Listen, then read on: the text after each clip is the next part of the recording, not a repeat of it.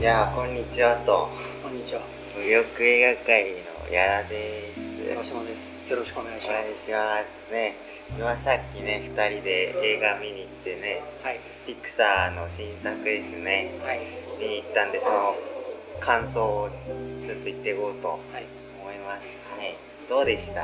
倉島まあ、なんか、いつも通りのピクサー。でも、ピクサーっていうよりかは、どっちかっていうとなんかドリームワークスっぽいっていうか、ああはい。のを感じました。なんか、ドリームワークスの方はちょっとこう、パロディネタとか、ダークなところとかをすごく出してくるのが特徴なので、今回そういうのが多かった気がする。まあ、単純にそのネタとして、はい。なんかオタクネタとかがすごく含まれてたのでそう感じたのかもっていうのは思いそうましただね TRPG とかそうだよね。そうそう確かはい。うちでやってたわそうそう。ギャラさん的にはどうですか？でも一緒いつもいつものピクサーっていうかまあインサイドヘッドとかさああそうリメンバーミー的なあの匂いっていうかまあなんかピクサー見ると俺全大体同じ感想になるわけあのこのとってもうまいうまいじゃん演出とかさ、ドラマのこう起伏っていうかとか、でなんかストーリーうまいな面白いで終わるんだよね。大体。なんかいつもね。なんまあまあでもあの好き好きですけどね。確かにちょっとなんかこういう話になるんだろうなって思って結局そういう話になる。そうそうそうだよね。まあまあしょうがないんだけどね。ね。あのだから優等生っていうんですかね。あの褒め言葉としてね。なんか今回バッチリやったんですね。っていう感じなんですかねえーまあでも「トイ・ストーリー4」とかはさとか「カーズ3」とかは結構あのあ他の人が見たらまあそう当たり前の展開なのかもだけど俺的には結構変化球だったわけ。あそうそうそうだから今回もちょっともしかしたらそういう感じなのかと思ったけどやっぱそうはならなかったね。なんななんでがっちり俺がピクサーにはまれないのかを考えるとやはりでもキャラクターにグッとこないんだよね。あの別にそんなに悪口のつもりじゃないんだけど今回のあの子なんだっけな？イアン君イアンヤン君もキャラデザーとかが比べるの変だけどジブリの「アシタカ」とかあさね。一発で引き込まれんじゃん、まあ俺これついていきますそうそうそう。こいつはすげえやってなるけどまあまあそういうのがないまあでもあのねでもディズニーだとほらなんだっけあのやっぱりエルサとかね。とかさもうあるいはズートピアのジュディとかも俺は大好きなわけ、うん。なんかだからあとスティッチもディズニーでしょ、うん。ピクサーじゃなくて、うん。だからディズニーのキャラはねめちゃくちゃハマるんだけど、うん。ピクサーはウッディすら全然なんかあこのグッとこないから、今回も誠にグッとこず 何が違うんだろうね。そうやっぱでもそう総的なテンションっていうかなんかちょっと崩壊してる感じがいいのかもしれないけどね。あのディズニーのキャラは。ハイテンションっていうのかな、ズートピアとか結構狂ってるように見えてくんだよねず 最後のミュージカルのシーンとか見てると。まあなんかあの辺のお祭り感がはい。あのピクサーないけど代わりにドラマはやっぱうまいみたいなだからそのディズニーの方はやっぱ絵とかそういうの動き重視で、ピクサーはストーリー重視な感じがあそう。します。はい、そうすごく。いうことかもね。そうだね。キャラクターにやっぱ惹かれないのはそういうことだもんね。な物語の流れ全体として見た時にみたいなそうそう。ところをピクサーは重視している気は確かにする。ん。でディズニーの方はもう物語とかはまあちょっとあのうんはちゃめちゃだったりしてもそのキャラクターが楽しそうにしてるからよし。そう。そうところはちょっとあるね。2分の1の魔法時代の話かうん。しますか。そうね。ストーリーの話。まあ舞台設定としては昔魔法がすごく、えー盛んだった世界。こうん。う物を浮かせたりとか引きつけたりとかうあのもできるような世界でみんな楽しく暮らしてたんですけど、うん。結構その魔法っていうのが大変なんですよ。使うの。が修行が行ったりとかでそこで電気とか電球とか今我々が使ってるような電化製品が発明されてん。でみんな便利だからこっちの方がいいじゃんっつってそれに飛びついたと。うでまあそこから時間が経って魔法のことは忘れて、えーみんな電化製品とかを使うようになったような世界の話です。ではい。そこに一人、えー男の子がいまして、えーこれが主人公のイアン君。でこの子がお母さんとあとお兄ちゃんのバーリー。の3人で暮らしてます。でお父さん亡くなっちゃってると。うん。でお父さんさえーいなくて寂しいなって思ってたらお父さんが16歳の誕生日になったらこれを開けろうんうん。言ってた、えー小包みたいなのがありましてそれを開けたら、えー魔法の杖と、えー呪文が入ってて復活の呪文。死者を1日だけ蘇らせる呪文が入ってうん。るでバーリー君は「あこれ魔法のやつじゃん」っつって、えーお兄さんもすげえ喜んでうんいろいろ試すんだけど、えー全然できなくて。でなんやかんやあってあの偶然その主人公のイアン君が、えーその復活の呪文みたいなのを唱えたところあの足元からビーってこうお父さんがちょっとずつ復活するんですよ。復活するんですけどはあの星のとこまで行ったところでなんか魔法が失敗しちゃってうん。で星から下だけなんていうの生き返る。帰っちゃったすごい中途半端な状態ででお父さんは目も見えないし、まあ、上半身ないんで、うん。足だけでなんとかこう足の靴のとこ叩いたりしてうん。なんとかコミュニケーションを取ってちゃんと復活させよう。うで復活させるためには、えー材料みたいなのが必要なのでそれを探しに行こうっていうような話です、んうん。でもその後てんやわんやあるっていう。そうね冒険ですね。う。んまあなんていうかあれあのさうん。お父さんそんなに執着するってまあ最初ななりませんでした。ああなんかイアン君うん赤ちゃん頃亡くなったんでしょ？なんかもうよくねってななりそうだなと思ったけどめちゃくちゃそのお父さんを一応まあ求めてたじゃないですか。そうね。うん。それまあちょちょっと不思議でしたなと思いましたね。やっぱり逆にすごいなんていうの？元からいなかったからそのいない状態で成功してたら、うん。お父さんがいなかったからあの僕はこんなに強くなれましたみたいな感じに言うし、多分お父さんがいない状態でしょぼかったら結構しょぼくれてるんですよイアン君ああはいはい。いろいろ気弱な子でなんかパーティーに誘おうと思っても全然できないし、うん。まあ、そういう子だからやっぱちょっとお父さんがいればうん。この状態が解決するんじゃないかとかっていうのは思ってるのかもしれない。なんかもうおいお祈りというかねすがるかのようにね。そうそうそう。うん。お父さんやっぱ結構スーパースターだったんだっけ？結構、いいやつ。だったテンション高い感じ。の人だったんだよね。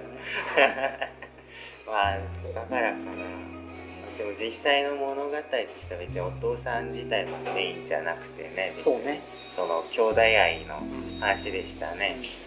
まあリメンバーミーでやってるからか。まあそうね。言われてみたらそうだね。確か先祖と会う話だし、うん。確かにちょっと似てたね。ちょちょっとね。まあでもみんな一個だよねとにかく、ね。あのお兄ちゃんの方も。普通弟の方にその魔法の才能があったらさめっちゃムカつくっていうかさそなんで俺じゃねえんだよってまあ普通の映画ではなると思うんだけど。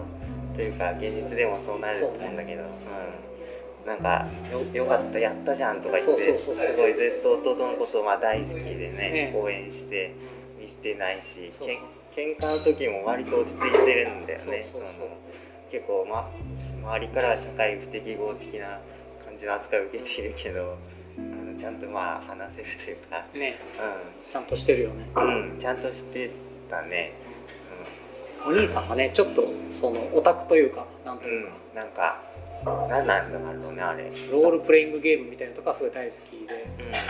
うん、大大学の浪浪人生？せなのかな。浪人すらしてない感じだったよね。でも 10, 10代のモラトリアム期の男の子って感じだよね。でなんかすげえボロい車を 自分で改造して乗り回してうん「でわー」みたいな。なんか板車みたいな感じでね。ユニコーンとかを隣に書いちゃったりしてオタクあーってはい。う ん来た瞬間あっ分 かるっていうしかも結構なんか屈折がないタイプのオタクですよねあの。好きだからやってんだけど何かみたいな。そうそう悪いのかみたいな。なんか俺モテねえしさみたいな感じじゃなくてね。そうそう。なんかまあまあそういう。まあオタクへの入り方として、あのうん他に道がないからそこに行くしかなかったっていう あの切なタイプ、はい。切ないでもちょっと心が痛いんですけど言ってるちょっていうタイプと、はいあのマジで好きだからあの、うん。そっちにそっちにベクトルが向いてていく人っていうのがいるんですけど、はい。完全にこのお兄ちゃんのバーリーはうん。あの後者のタイプでねそうそう。好きだから行くんだっていう。うん。だからなんか結構やっぱスカッとまあこういうオタクもたまに見るのはいいですいいな、ねね。爽やかなオタク。そうそう。うん。なんか全然なんかこうディズニー映画見るとたまに出るそのイラッとした感じがなんかあんまりなかったですね。なんかどうしても悪口保護に行く行きそうになるが別に良かったんですよ本当に。面白かったんで。うん。なんかやっぱりその兄弟と兄で言うと俺としてはやっぱりあのムファサとスカーを思い出すんでああはいライオンキングのねムファサだったらさ、うん。なんか弟に魔法の才能とかなったらさうんボコしてたと思うそうだね。なんかね遠回しな嫌味とか言ったりしそうだよね。力では俺の方が上だからっつって。そうそう。まさしくそうだもんね。だってうん。スカーは、うん。あの力はないけど頭はすごい良かったのに。うん。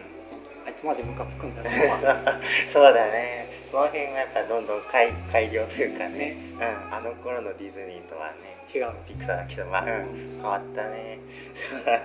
兄弟ディズニーで兄弟見るとやっぱドキッとしちゃうよね。そうね。絶対こいつは仲悪くなる。そうそうそう最悪の例を見てるから。確かにその比較大事ですね。スカーに向かってなスカーに向かってってムファサもあのスカーはなんか絨毯にしてやろうかって言った。そしたら自分がなヌーの群れにな殺されてな絨毯見てる死ぬ ちょっとウケるな。ざまないからな、ね、ちょっと星のとこなんか星みたいになってさ シンバに。真の王とは ねえ語っちゃった。さあ。まあまあまあライオンキングだとね永久に悪口の話そうだから。ちょっと、まあ、あの頃とは違うからねディズニーのね。そうそうだいぶあそういえばそうだと今回ヒロインいませんでしたね。あそうだね。女の子全く出なかったね。うん確かに。うんなんか珍しいね。確かにね。うん。多分あえて出さなかったんだろうね。やっぱ。それは気づかなかった。確かにうん。確かに、兄弟愛に邪魔だもんね。そうね まあ、ちょっとブレそうな感じはするよ。ね、うんねラブまで入れると、まあブレるか。そうだね、うん、まあそのそういう点もしっくりこなかったのかいつもディズニープリンセスがやっぱ期待してあの俺は見るからさ割と今回どういう感じで出るんだろうみたいな。多分それがいなかったからちょっと微妙にこの物足りない感があるのかもですね、最近でもなんかそのそうだからそれで多分俺もあのドリームワークスっぽいって感じたのそこかも。なんかちょっとブロマンスっていうかさはい。そういうあの映画のジャンルがあるじゃないですか。男の人たち同士がこうなんかイチャイチャするというかさ。あのなんか40歳の童貞ウォーズとかそういうような男同士でなんかやってるみたいな、まうあその感じがあって、うん。うんそれでちょっと感じたのドリームワークスっぽいなって思ったそうなんだ。なんでまあでもその代わりまあバーリーとかお兄ちゃんがねなんかプリンセスみたいなところはちょっとあったけど、うん。まあそうですね。役割的にはね。うん。まあ確かに。出なかったな。っていうかまあピクサーってそもそもプリンセスメメメリダしか多分まだ出てないから。あそうメリメリダか。うん。ピクサーの感想むずいな。あのなんかピクサーなんかつるんとしててあんまり感想は言いづらいというか。お面白いなってお終わってしまうような強さの話します？そうね。一応。そうね。うん。あのディズニーのね俺たちはい。全一応一通り全部見てねあの強さ議論っていうのやってんだけど今回のもねあの該当する作品なんで、えー考えてみ一応それ注目して見てたんだけど、うん。まあ、3, 人かな。あのうんまず主人公とイアン君で魔法魔法使いのあそうなんだっけあの人あのマンティコア。ねマンティコアさんか。あのマンティコアさん。おばちゃんのね火吹いたりするおばちゃんとまたあのボスとして出てくるドラゴンね。君か、うん、まあでも一そ人ずつ言ってくじゃん。そうしますか。はい。まあじゃあイアン君か。イアンイアン君ってるよなイアン君でイアン君は、えーどういう人かっていうと、まあ、あの身体能力としては16歳の少年うん。ぐらいな感じ。ちょっとまあ運動神経とか結構いいよね。うん、結構動ける。気持ちはちょっと弱いけどあの、まあ、最終的にはすごく成長してうんね、うん。やればできる。やればできる子って感じです、で、えー、と特殊能力としてはあの魔法の杖を持っていて、えーいろんな魔法が使えます、うん。えー空中を歩いたりとかあと人を浮かした浮かしたり物人というか物をねテレキネシス的なのを使ったりとか、うん。あと雷の矢を放ったりとかあと巨大化？あのそうそう物を巨大化させる。とかか、まあ一通り魔法っぽいのは大体できるっていう感じですね。まあなんかえ一応あれは才能に恵まれてるってことだよね。そうだね。あの世界でもトップクラスに多分、うん特になんかそんなに努力してなかったもんね。そうそうそうそう。なんか自分を信じろみたいな。それだけで 結構。気合いでねあれだったらなんか機械よりよっぽど楽じゃそうないね。なったけどね。全員これやれよって思うけどまあ才能が多分ずば抜けてたんだろうね。だとしたらまあうん強いんだけどえっ、と魔法使いで言うとでもなんだっけなねマレフィセントと戦ったの、眠りの森の美女かあれ。うん。の、ま、魔法使いが三3人人ね、うん。あのくらいな感じだよね。そうそうそう、うん。だなと思いましたね。うーんとなると一応俺たちの基準では A ランクってことになりますね。B ランクよりかは上だと思う。うん B ではないよね。明らかにその手を触れずにとか雷を使うとかまでいくとうん。さすがにちょっと普通のいあの一般のあのーピーポー。ではね。ちょちょっ難しいとねその肉体派ぐらいではちょっと勝てないから。まあかといって S の本当に神様的なやつらに対抗できるかっていうと難しいところがあるからやっぱり A かな、そうですね。今ちょっと改めてランク見てたんだけどやっぱ A ですね。とうん、うん。いうことでじゃあイアン君は A ランクに入れときましょうね。はいでえっと次がなんだっけママンティコアさん。かでマンティコアさんはどういうものかというと、はい。えーマンティコアって普通はあのモンスターの名前だったりするんですけど、うん。えーライオンの顔とライオンの顔と体本当は人の顔がついてるんですけどちょっと多分それやるとグロくなっちゃうんで、ああのライオンの顔になってましたけど。ーうん。ライオンの顔と、えーコウモリの翼とうん。サソリの尻尾を持ってる。えで頭がすごく良くて火を吹き、えーすごい強いというような感じです。でこの世界の中だとうん。なんか伝説の戦士みたいな感じになってて昔はやんちゃだったというか、うん。なんか昔はすごかったんだろうね。うん。今はちょっと運動とかもしてないしなんか食堂とかを運営しててね「ね。はーい」みたいな。ちょっと変わり張ってたみたいな扱いのね。でも途中でちょっと心に火がついて「おー」っつって、でまあ戦闘モードに入る感じですね。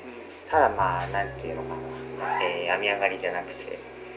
あブランクがそうそうブランクがあるから結構そんなにまあでも活躍したかでもした。最後にで劇中の活躍としては結構強かったよね。最後に、うん。まあ、この後話すドラゴンとかの翼を一頭両断したりとか、うん。空を飛んでね。そうそうそう。はいはい。空ももうバンバン飛びまくって。でもう火を吹き吹いてあっという間に周りを火の海にしたりとかもするし、巨大な瓦礫に打ち据えられても「あいてて」ぐらいでなんまあか割と答えてない感じだった、はいはい。タフところはだね俺結構、ねあの高く評価してます。うでしかも装備が良くて、ん。あのこの世で一つしかないんうん。あの金属から作られた超切れ味鋭い剣みたいうんなのを持っててこれを使うとあのかなり伝説の魔物でもうん。倒せる。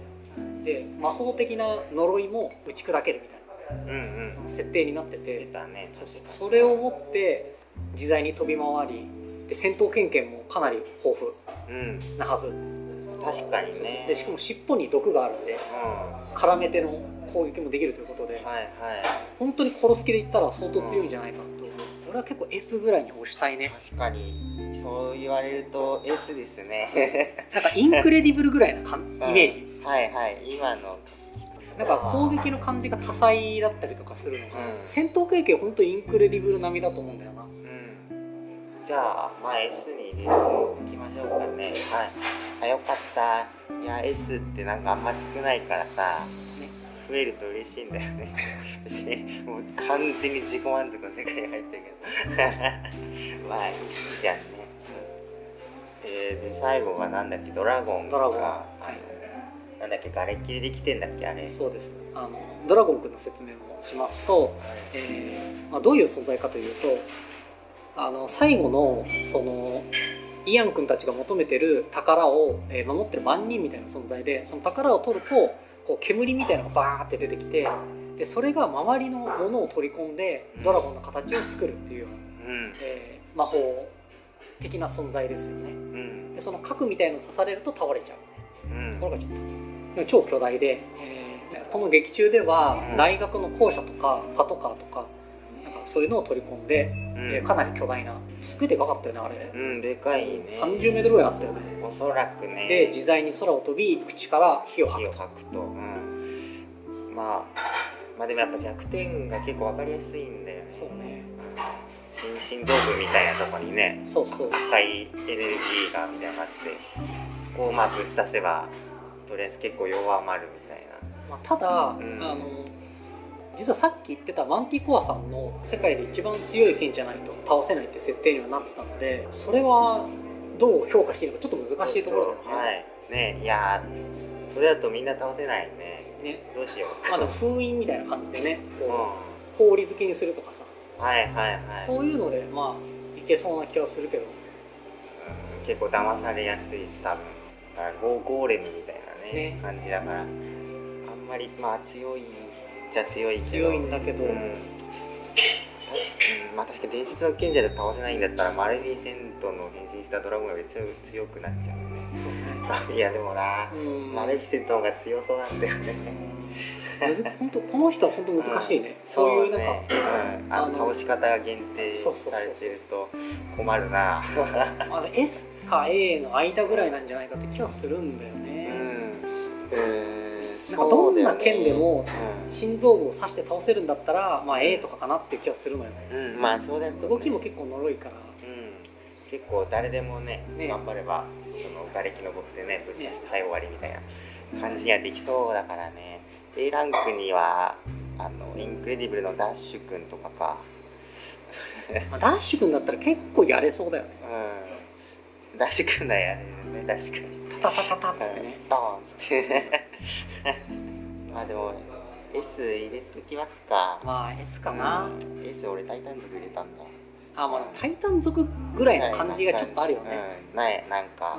うん。大きさ的にはちょっと小さいけど、ん。あの一回壊されても、うん。その胸のあれがエネルギーエネルギーみたいな源があの壊れるまではほぼ死なないっていうところで、タイタン族よりかも倒しづらさはありそうなんかしぶといだろうね。確かにね。じゃあ S に入れちゃうか。うん。ちょっと評価は難しいけどうね、んでごめんちょっと追加として、はい。あの強さ議論でちょっともう一人入れときたいのがもう一人っていうかあのゼラチナスキューブ、うん。ゼラチナスキューブっていうのが出てきて、えーこれも俺としてはちょっと結構うん。強いんじゃないかと思って入れたいんだよね、はい。で、まあ、ゼラチナスキューブ何かっていうと、まあ、基本的にはあんまりあの知性は全然なくてうん。本当にでっかいこうゼラチンの塊みたいな。うん。ただこのゼラチンが、えー異常なあの耐久力と、えー強酸性の性質を持ってて、取り込んだものはもうほぼ全部溶かす。うん。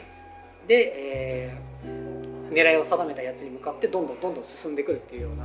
はいはいやつでこれがねすごい面白いんですよ。今回うん。あの2分の1の魔法でえー D&D というか、まあ、ダンジョンドラゴンズっていう TRPG の敵キャラが出てきて、まあ、うん。最後にあのちっちゃくクレジットであのゼラチナスキューブとあとビホルダーに関してはウィザード・オブ・コーストっていうその TRPG をの権利を持ってるところからライセンスされてますっていうのが出てくるんで、まあ、あの原作準拠というかねのあのお性能だろうと思いますでこいつがですね、えー全然攻撃が効かないんですよ。全あの物理的な攻撃はあんまり効かない。うんうんあの殴ったり蹴ったりするのは、まあ、うんゼリーなんでボーンってなって全然効かないし、逆に攻撃した方が溶けちゃう。溶けちゃうみたいな感じで、で、まあ、その代わり火とか氷とかはい。そういうのにはちょっと弱くてあの溶かされちゃったりダメージを通りやすいっていうようなモンスターなんです、でだから俺としてはねこれは B プラスぐらいはねいってもいいんじゃないかなと思う、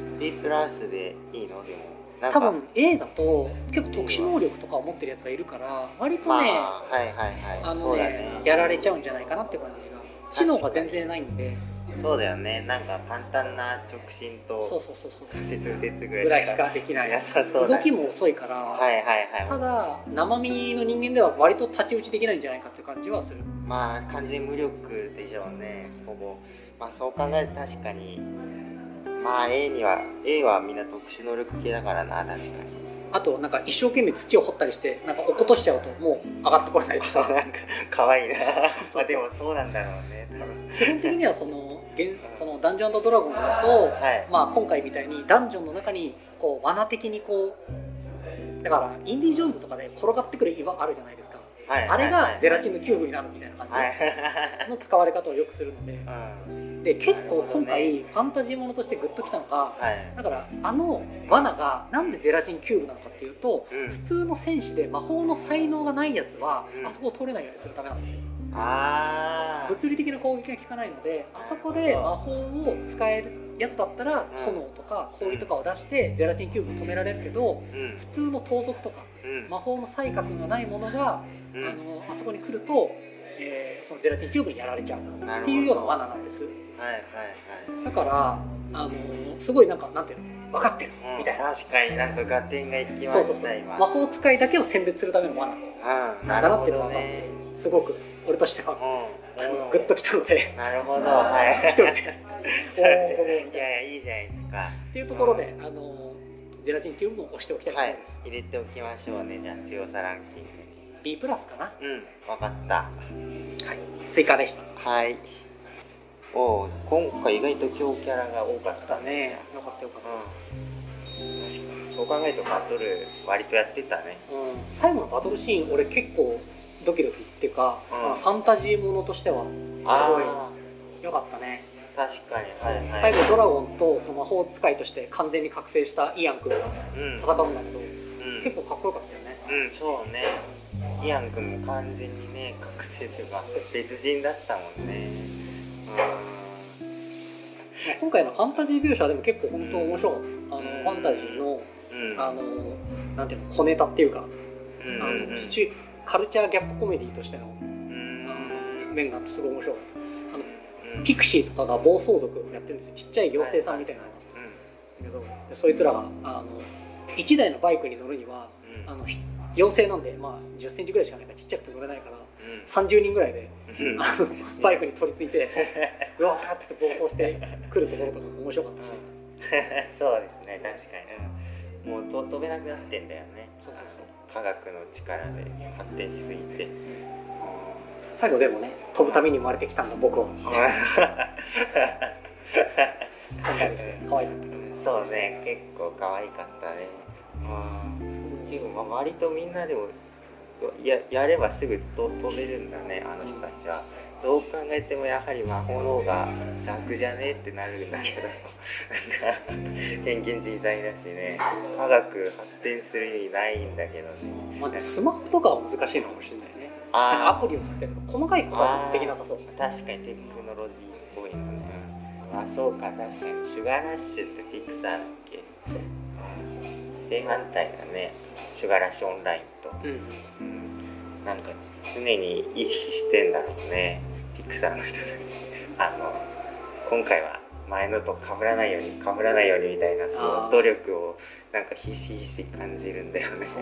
いやそうなんだけど、ん。その側は全部変わるんだけど、うんうん。うんあのそのやっぱ真ん中の線みたいなのがうん。一切ぶれないので、なんていうのかな。あー主人公が折で何か失われたものうん。のために厳重に不満を抱いている。うんで、えー葛藤がある冒険がある、うん。克服をする。はい。でちょいとしたユーモアとともに解決される。はい。でその後エンディングで皆さんどう変わったかをやって、うん。あのエンドロールが流れる、うん。素晴らしいハッピーエンドと。なんかちょっと。うん。まあなんかうん。でやっぱそうでそのやっぱねそう状態にならないんだよはいはいはい。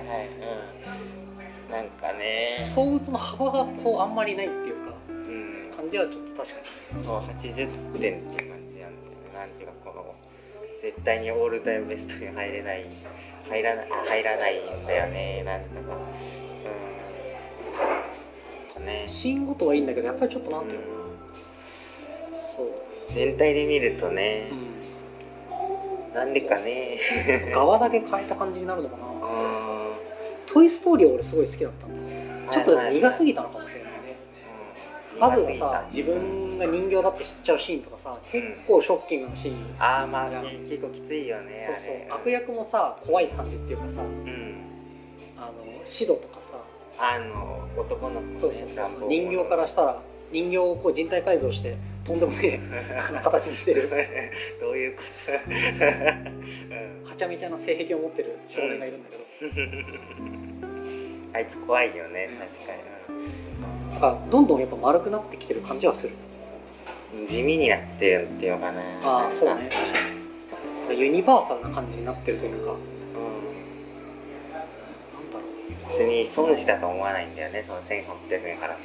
別になんかしょうもなとかにはならないんだけど。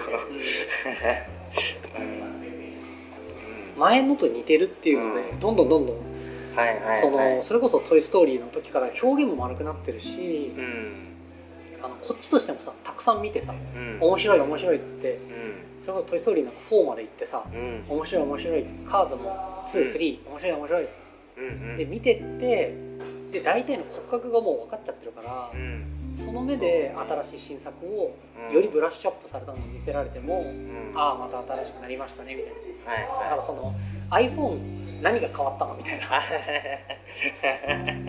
なるほどね。はいはい。っていうような状況になってる気はします、まあ確かに。ね iPhone はいつ持ってても嬉しいもんね。確かに。嬉しいけどあれだ。そうか、うん、もっととんがってほしいよね。確かに。ディズニーになるけどスティッチみたいなのをずっとやってほしいんだよね。あとエルサかアナ雪アナ雪がいいよ。パンクね。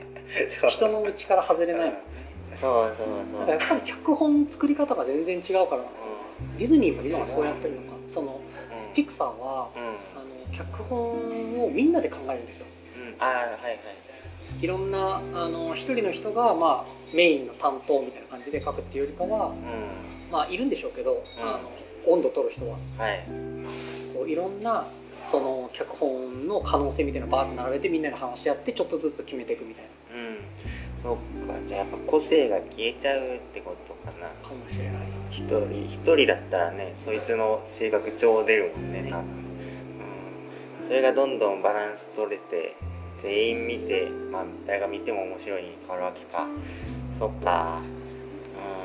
うん。いやー。はい。はいそんな感じで、うん。まあ、2分の1の魔法はまうんいや面白いですよあね。いや面白かったよ。うん面白いよ。面白かったんだよな。うん。ファンタジーファンタジーものとしては結構グッとくる描写やっぱあったんだようんうんうん。あそういうことだろうねやっぱ、なそう。まあでも全体としてまあね。うん刺さらないというかそうねそう。なんかこう背骨がある感じで外国的というかこう柱があってその周りにいろいろ詰めていくんじゃなくてこうん、うん。うこうお互いがお互いにこうあの支え合ってできてるような映画のイメージがあって、まあここれはこういうことがあったから次のこの展開に行っててうん。っていうのでうなんかその一本キャラクターが暴走していくというかこいつが引っ張ってるみたいな感じが全然ないんですよ。ん。あーそう一切なかった。そうそう流れがあるだけで。うん。確かに。うん。うん。それがなんだろうね。ねえまあじやっぱ俺らとしてはさはい。ちょっと行かれたやつが出てくると嬉しかったそうそうなんだよね。そうそう的なね魅力を放つキャラクターとかをちょっと重視してるとこがあるからね。そうそう。映画。それこそその白雪姫とかさ、うん。やべえカリスマそうね。期限にして頂点ね。白雪姫はねほんとねこれもポッドキャストで話したんだけどちょっと音質が悪すぎてああの出せてなくてあれなんですけどあうん。白雪姫は今の目から見るとちょっと異常な精神力を持った女に見える。そうね。タフタフガールっていうかね。っていうか。そうだね。はい。へこたれへんからね。カリスマがないね。うん。キャラクターに。そうだね。うん。いいやつなんだけど、うん。グッドガイなんだけど、うん。カリスマではない。そうそう、まあ、好感を持っているんだけどね。あのうん。そうそこが惜しかったね、はい、逆に言うとそれが感情移入しやすくていいのかな。いいやつって俺でもなれるとかそういうところがまあるから白雪姫にはなれないしはいはいまあれはもう生まれ持ってる王の資質があるからエルサにまで受け継がれてるね。ねあのスピリットがありますからね。うん。確かに白雪姫ってめっちゃ批判されてるんですね。あなんか寝てるだけみたいな。ああなんか俺俺たち的には結構逆の感想になったんだよねそうそう。それが。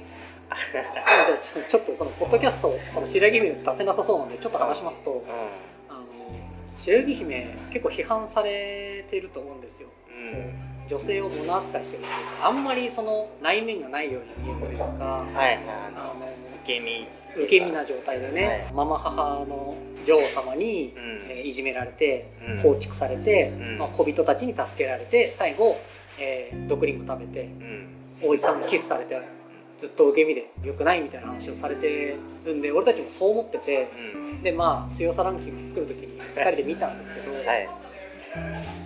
い、やこれがうん。どうして？うん。あの描写が本当やばいんだよね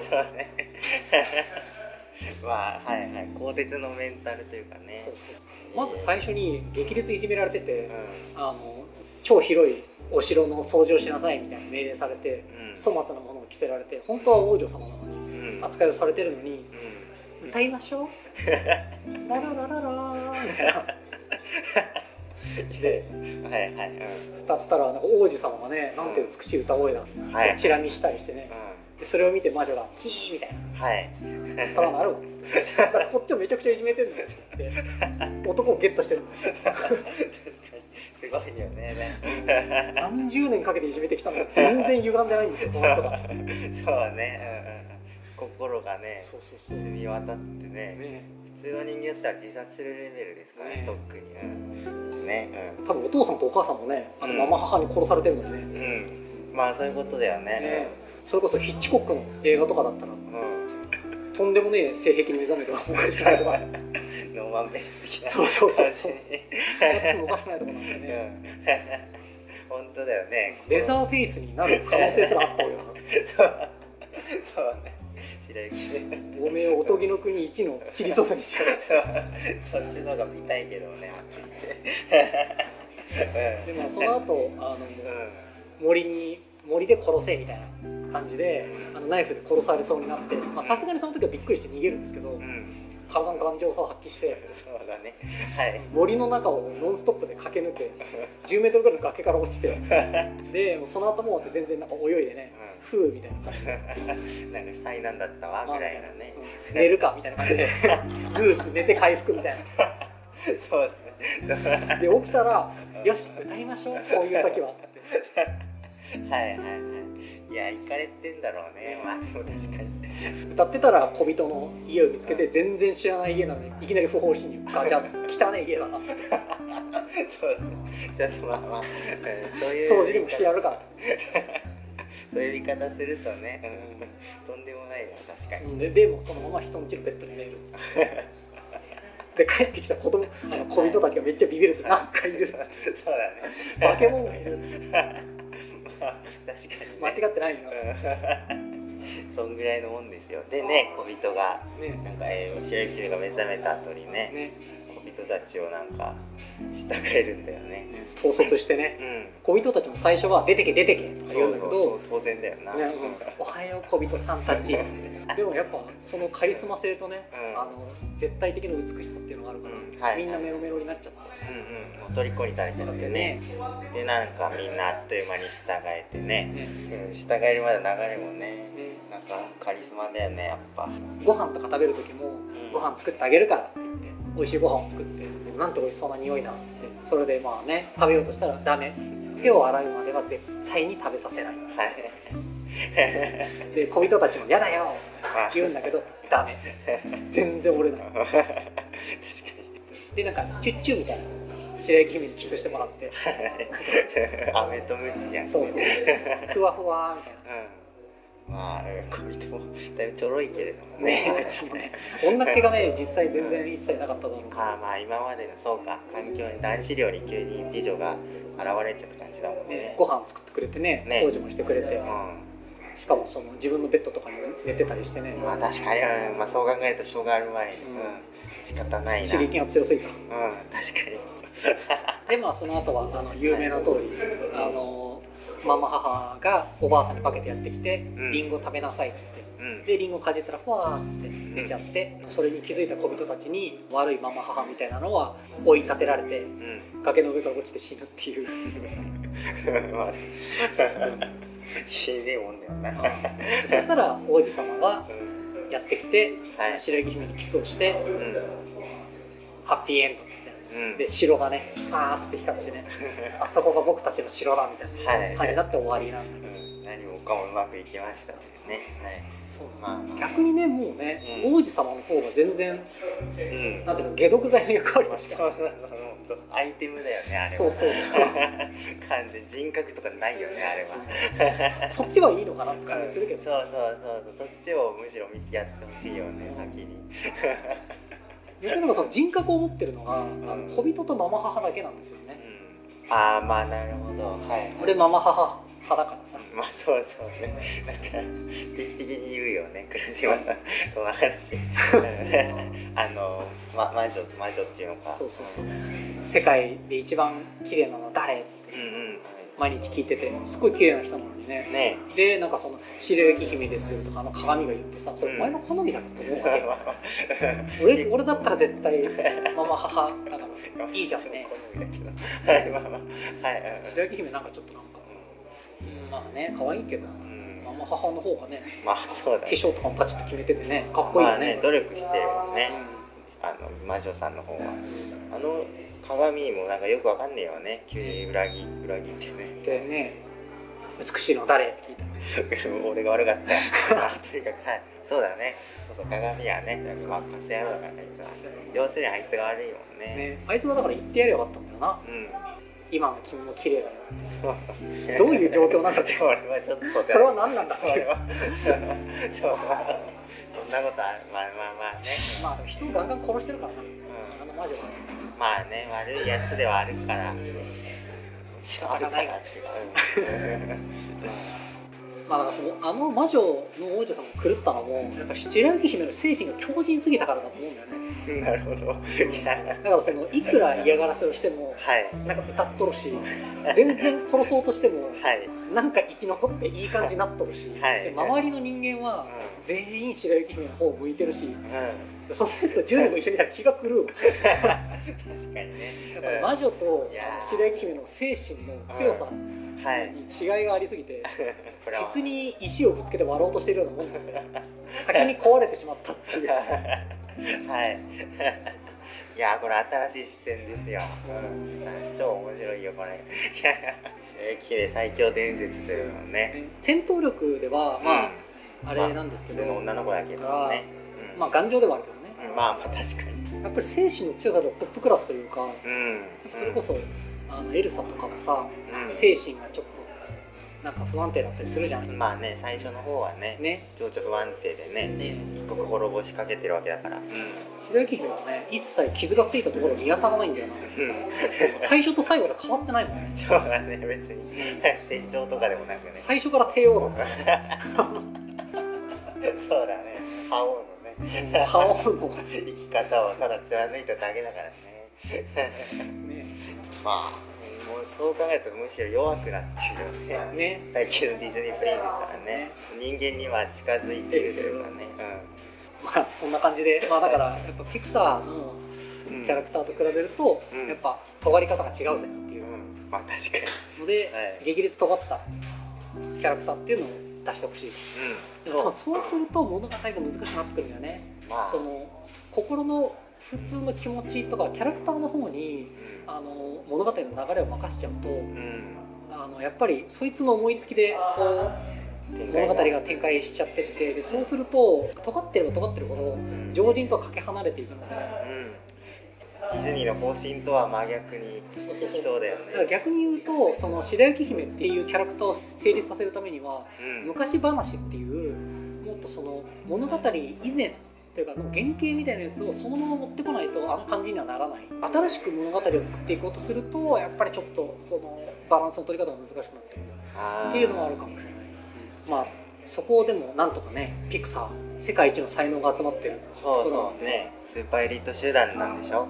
なんとか俺たちに見せてくれ。そうそう。最高ね。最高。うん行かれたピクサースターをねね。ずっと待ってるよお待ちしてます。そうお待ちしてます。はい次回にも期待してます。はい、はい。まあそんな感じですかね。はい。じゃあこんな感じでありがとうございました。はい。今回、えーお話ししたのは？